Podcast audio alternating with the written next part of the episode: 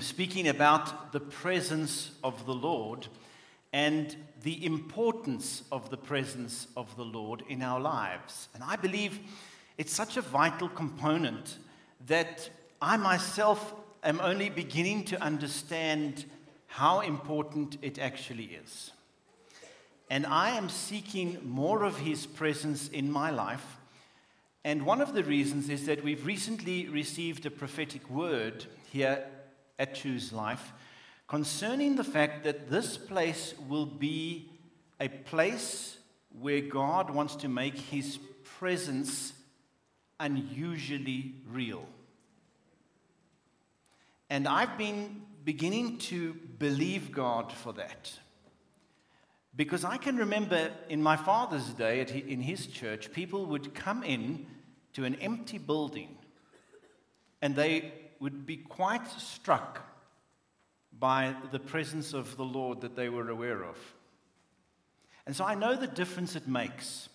And so I'm beginning to trust for us as a congregation that God would do just that.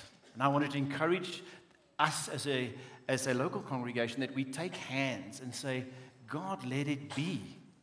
Let it be. Because I believe the presence of God is vitally important. I want to read two stories today, and they both stories about the disciples and their fishing experiences. Now, most of you know these stories, but most people don't know that there are two. How many of you knew that there were two stories about fishing? Well, there are two stories, and we're going to read them in a moment. But the interesting thing is that these stories are so remarkably similar. The one is in the book of Luke, and the one is in the book of John. They are not two different accounts of the same thing, they are different occasions where something very similar happened. And they are unique in that regard. So if you want to turn with me firstly to the book of Luke, chapter 5, and it's the first 11 verses. Luke chapter 5, from verse 1. And this is the first of these two stories about these fishermen and their experience.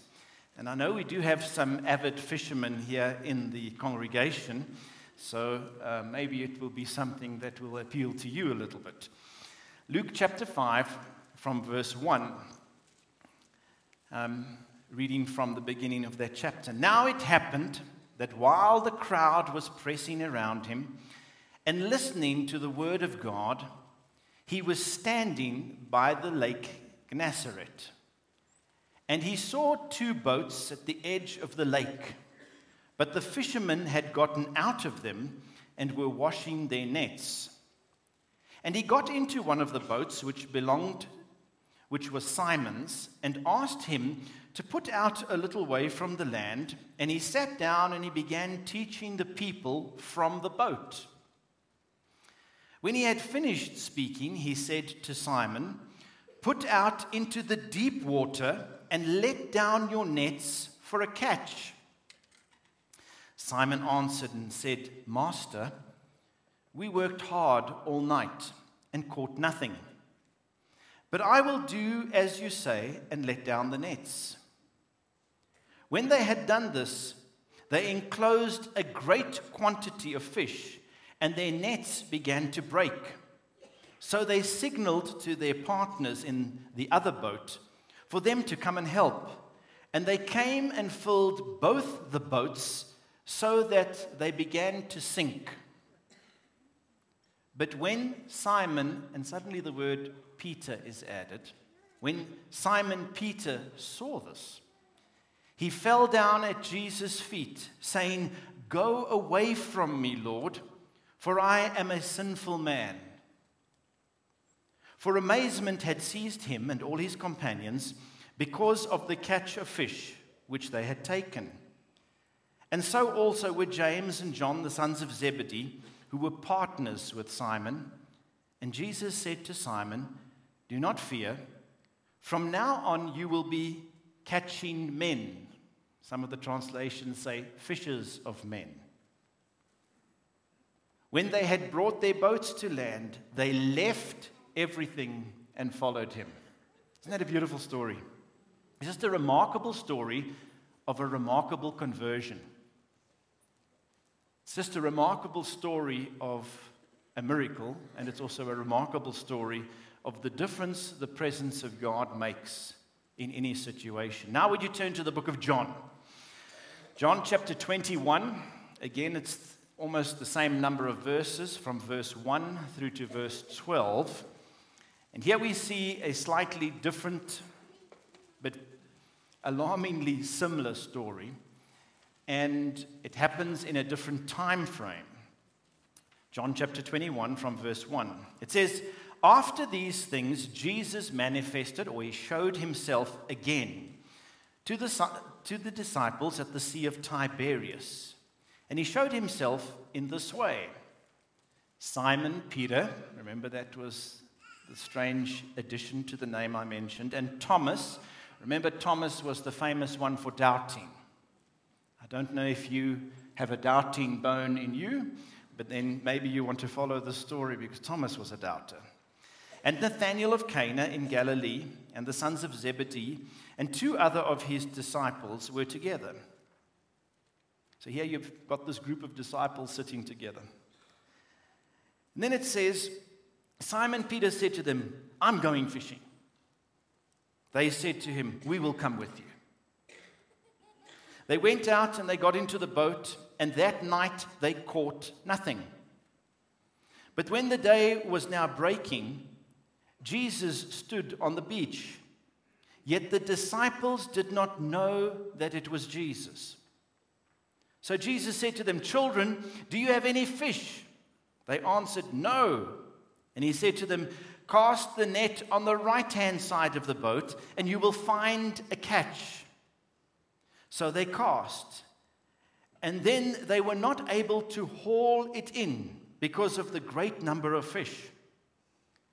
Therefore, that disciple whom Jesus loved, John, said to Peter, It is the Lord.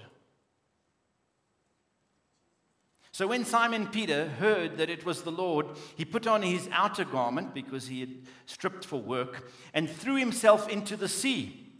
But the other disciples came in the little boat, for they were not far from the land, but about a hundred yards away, dragging a net full of fish. So when they got onto the land, they saw a fire already laid and fish on it and bread. And Jesus said to them, Bring some of the fish you have now caught. Simon Peter went up and drew the net to land full of large fish, 153. And although there were so many, the net was not torn. And Jesus said, Come and have breakfast. None of the disciples ventured to question who he was they knew it was the Lord.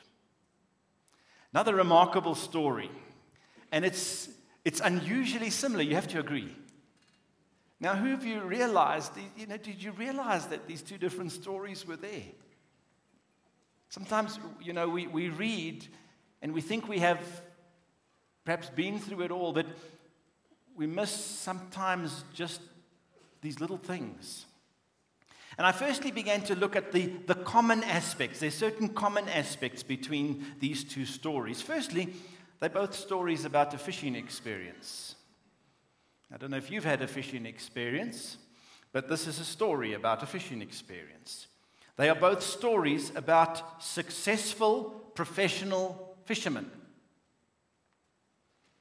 Thirdly, they are both stories about hard work and toil.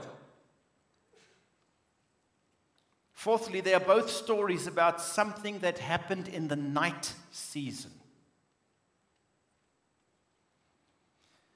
Next, they're both stories about determination. It says they fished all night, they were determined. Number six, I see that they're both stories about failure and about an unsuccessful experience. And I see that they are both stories about success that came after failure. That should give us all hope. They are both stories about doing things without God, and they're both stories about when the Lord arrives on the scene. They are both stories that include an instruction from Jesus, and they are both stories about a supernatural miracle. They are also both stories about a change of heart, the change of hearts of those involved. They are both stories that recognize Jesus as God. And they are both stories about the presence of Jesus and the difference it makes. And they are both stories in which all doubt is removed. Those are the similarities. Maybe you can pick up one or more, one or two more. But as I said, those are the similarities. Then I see there's differences between the two stories. The first story occurs before the disciples even became disciples. And the other one occurred after they'd been disciples for some time. I see the other difference is that the, the first story occurs prior to the death of Jesus, and the second one occurs after his death and resurrection. The first story had an unspecified great quantity of fish. The second, it was specified 153. I tried to go and look up what is the significance of 153, and the mathematicians had pages and pages telling us, and I, you know, I fell off at about line eight. 153. In the first story, the nets broke and the two boats were filled and they almost sank.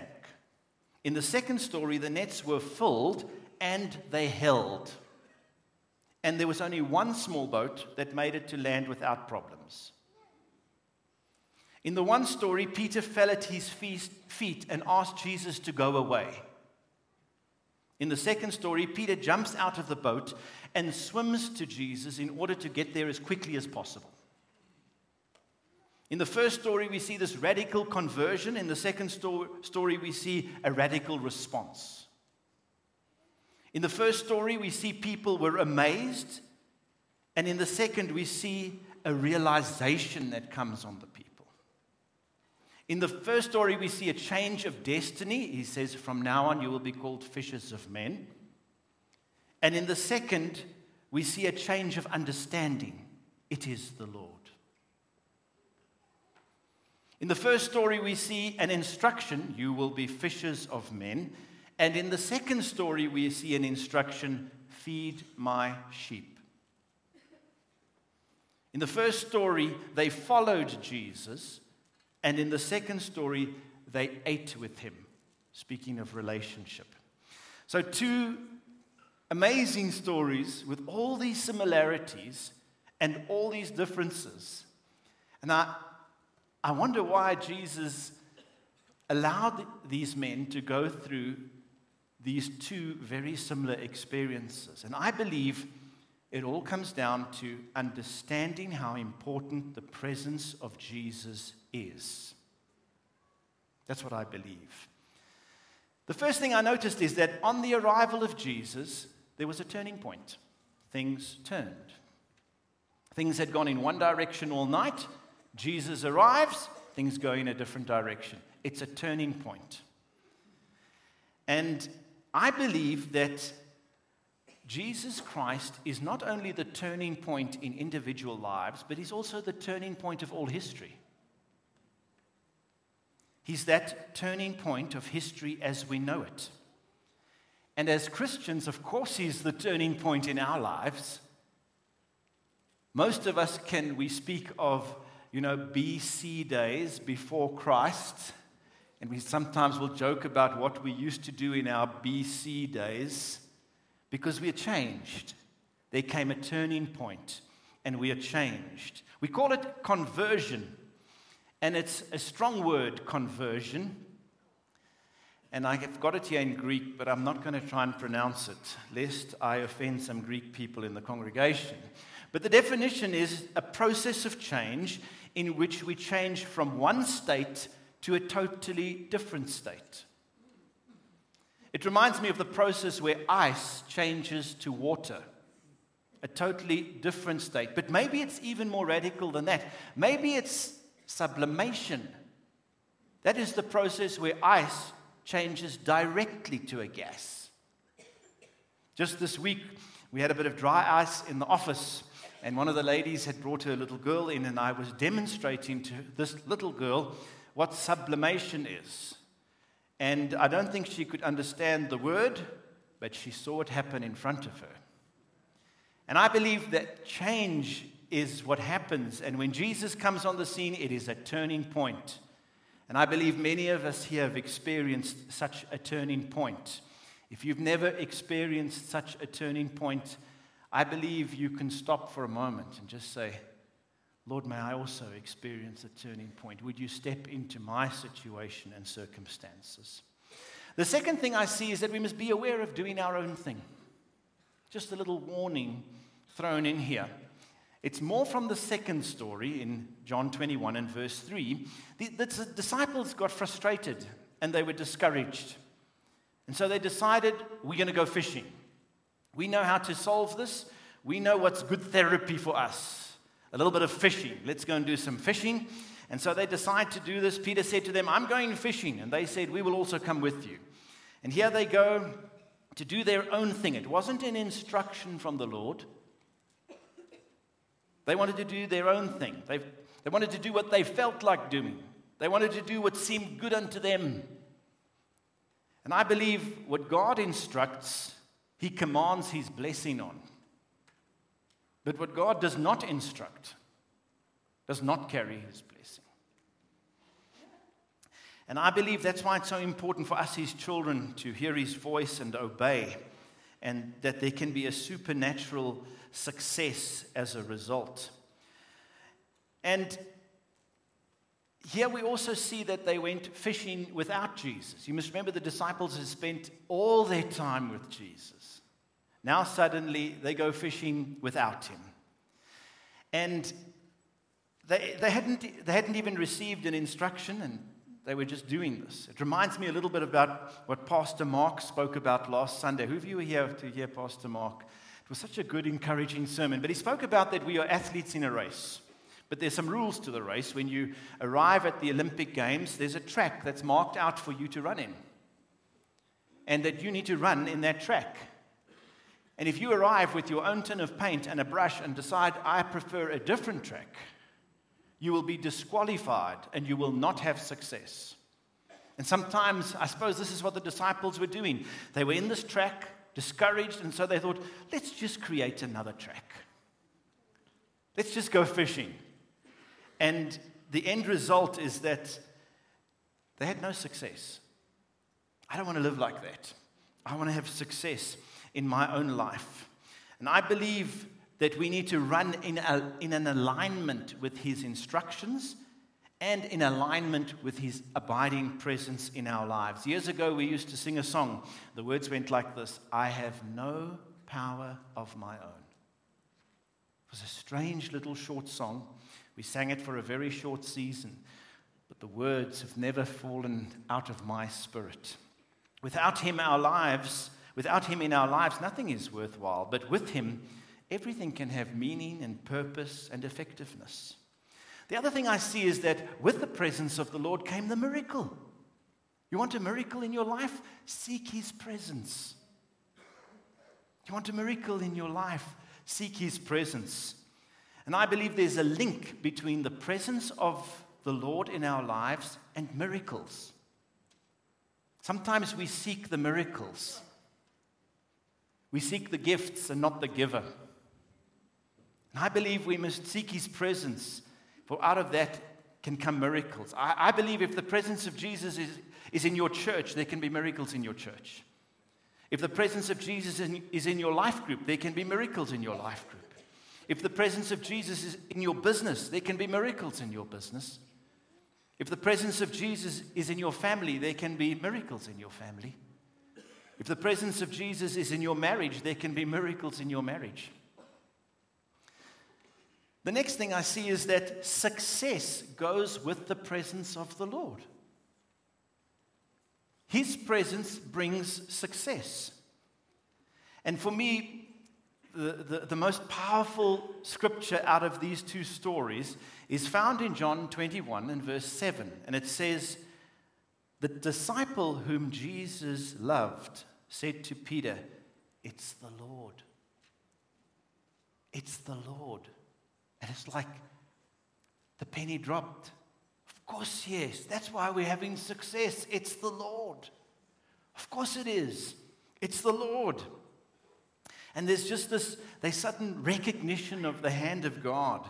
And for me, that's so encouraging. I've told this story before, but let me share it again just to make my point. Years ago, we were meeting with an, uh, an advocate who was helping us draft legal entities for the organization that I was involved with. And he had done many such things, helping different ministries and churches put their legal structure together, and he'd helped many do this. And he said to me, You know, I've worked with many churches, many ministries, many non-profit organizations, many charities. I've helped them put these things together. He says, I've discovered there are two types. He says, The type that puts five cents in and gets a hundred rand out, and the type that puts a hundred rand in and gets five cents out. He says, That's what I found. And he says, I, you know, I, I was like, what are you talking about? And he said, some you just know this is right. This is a God thing, even if it is a secular thing. You just know it's right. They're trying to play catch up because it has gone so fast. They put five cents in and they got 100 Rand out.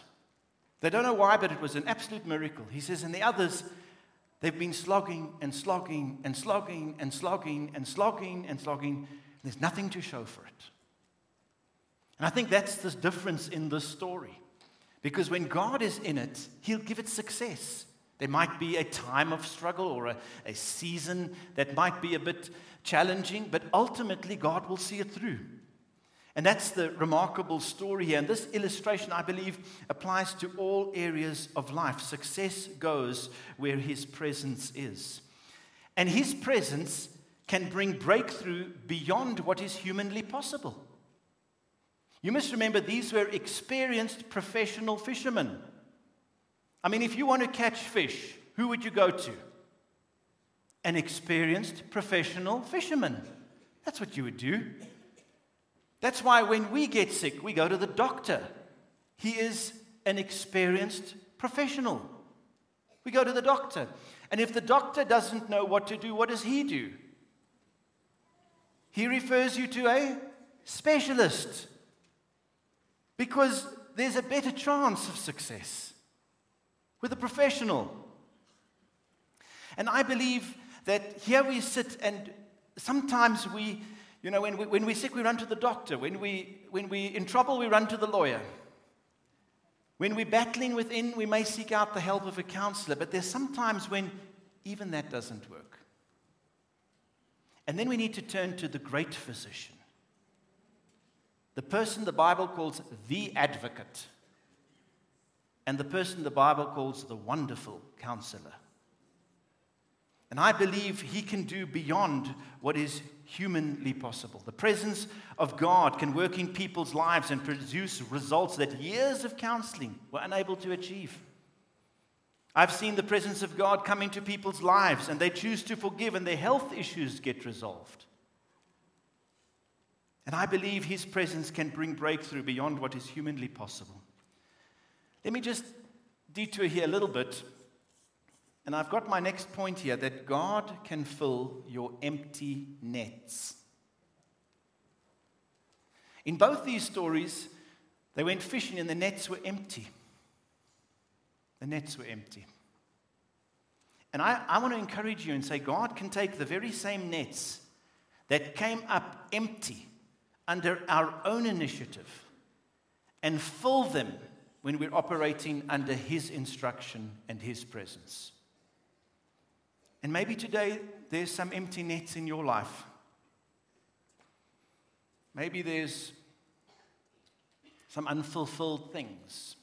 You tried and you tried and you tried and it didn't work. But maybe today God is turning things around and He's arriving on the shore.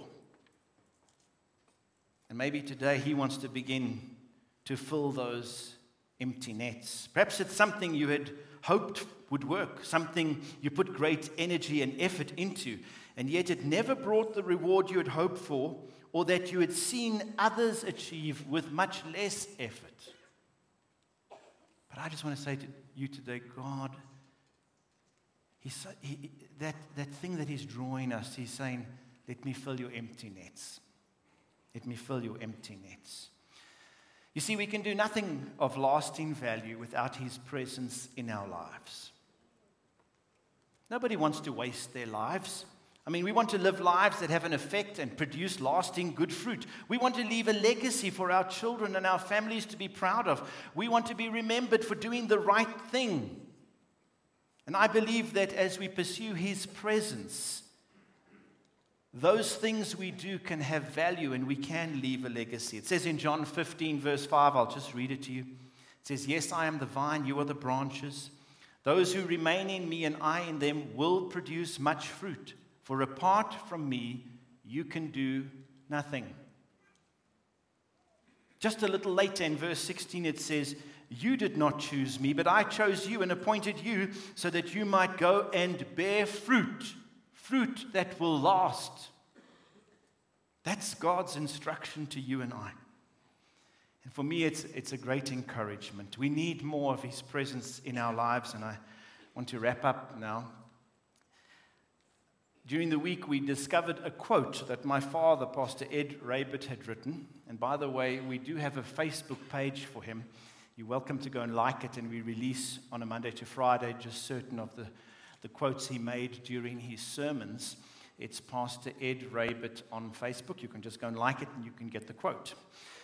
The quote was the following He said this We can do without many things, but none of us can do without Christ.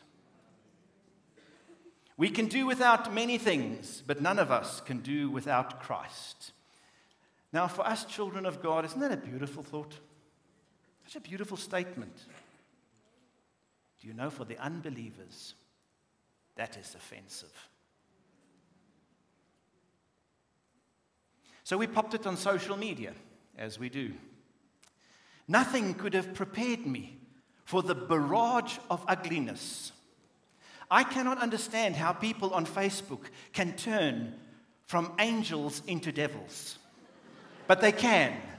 I think they feel like they're locked behind a screen, so I can say what they wil.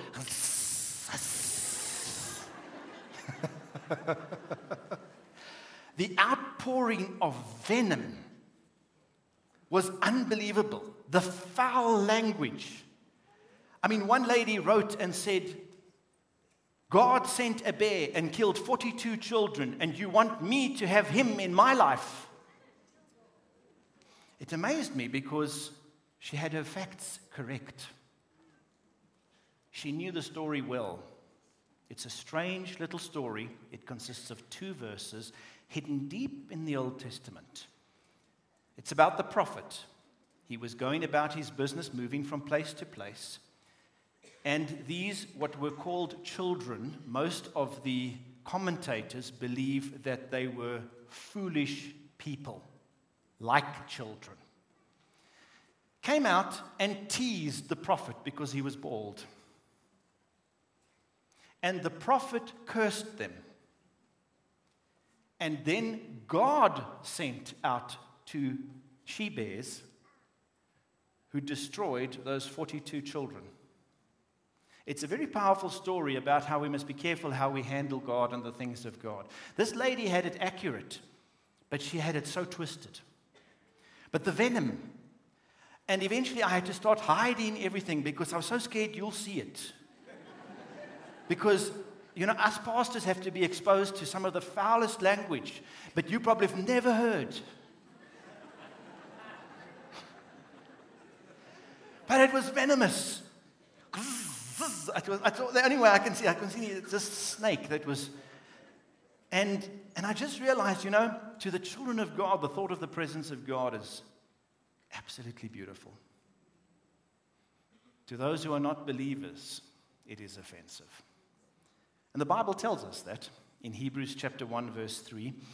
It says the Son, speaking of Jesus, is the radiance of God's glory and the exact representation of his being, sustaining all things by his powerful word.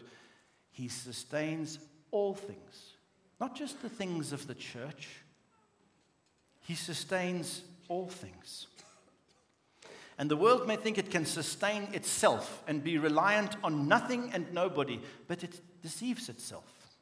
And it says in 2 Corinthians chapter 2 verse 15 it says our lives are like a Christ-filled fragrance rising up to God.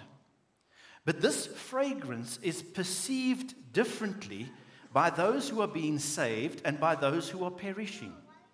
To those who are perishing, it's the dreadful smell of death and doom. But to those who are being saved, it's life giving perfume. Isn't that amazing? And so I want to tell you the presence of God does not always bring with it no opposition because the world does, distastes it. And that's why sometimes when we go into situations and, and we bring the presence of God into that situation, we can get a nasty response. Because for them it smells like death, but for us it smells like life giving perfume. The last verse in John 21, verse 12, that we read. Firstly, it's interesting to note when they got to the shore, Jesus already had fish on the fire. He didn't need the fish they had caught, it was already on the fire. Just interesting. Then he says, Now come and have some breakfast, Jesus said. And none of the disciples dared to ask, Who are you? For they knew it was the Lord all doubt was removed. And I believe we must trust for more of God's presence in this congregation and in our lives and in our homes. Would you stand with me as we pray together and ask the Lord to make his presence real to us here and in our homes? Father, we come to you in Jesus' name and we recognize today that your presence is vitally important in our lives. And so, Lord, we, we declare that we do not want to do things on our own, but we want to do things in alignment with your will and with your presence. Lord, if your will is that this church will be used as a place where the presence of God is experienced in an unusual way, there is nothing greater that we could long for. And so we, we open up this church, we, we open up these roofs as you are walking on the shore. And we surrender it to you. We open up our hearts and our lives. We surrender ourselves to you as you're walking on the shoreline. And we recognize it is the Lord. And like Peter, we want to, we want to jump out and we want to swim. We want to get to you as soon as possible. We don't want to just follow you, but we want to sit and we want to eat with you. We want to know what it is to have close and intimate relationship with you. And we know ultimately, Lord, that your presence will draw people, even if initially their reaction is perhaps negative. But we know that ultimately, that life giving perfume will break through over the smell of death and doom, and that many can come to know you in the process, and that's our longing. So we dedicate ourselves to you, Lord. Come and invade us with your presence. Come invade our cars now as we travel with your presence. Come and invade our homes and our places of work, our families, our marriages, our relationships. Come and invade our children and our parents. Come and invade those who perhaps haven't felt your presence in a very real way for a while. And may we become a congregation for whom the presence of God is the greatest joy, and the greatest delight. Now may the Lord bless you and keep you, make his face to shine upon you, lift up the smile of his countenance upon you, and give you peace. And all God's children said, Amen. God bless you. Have a great week.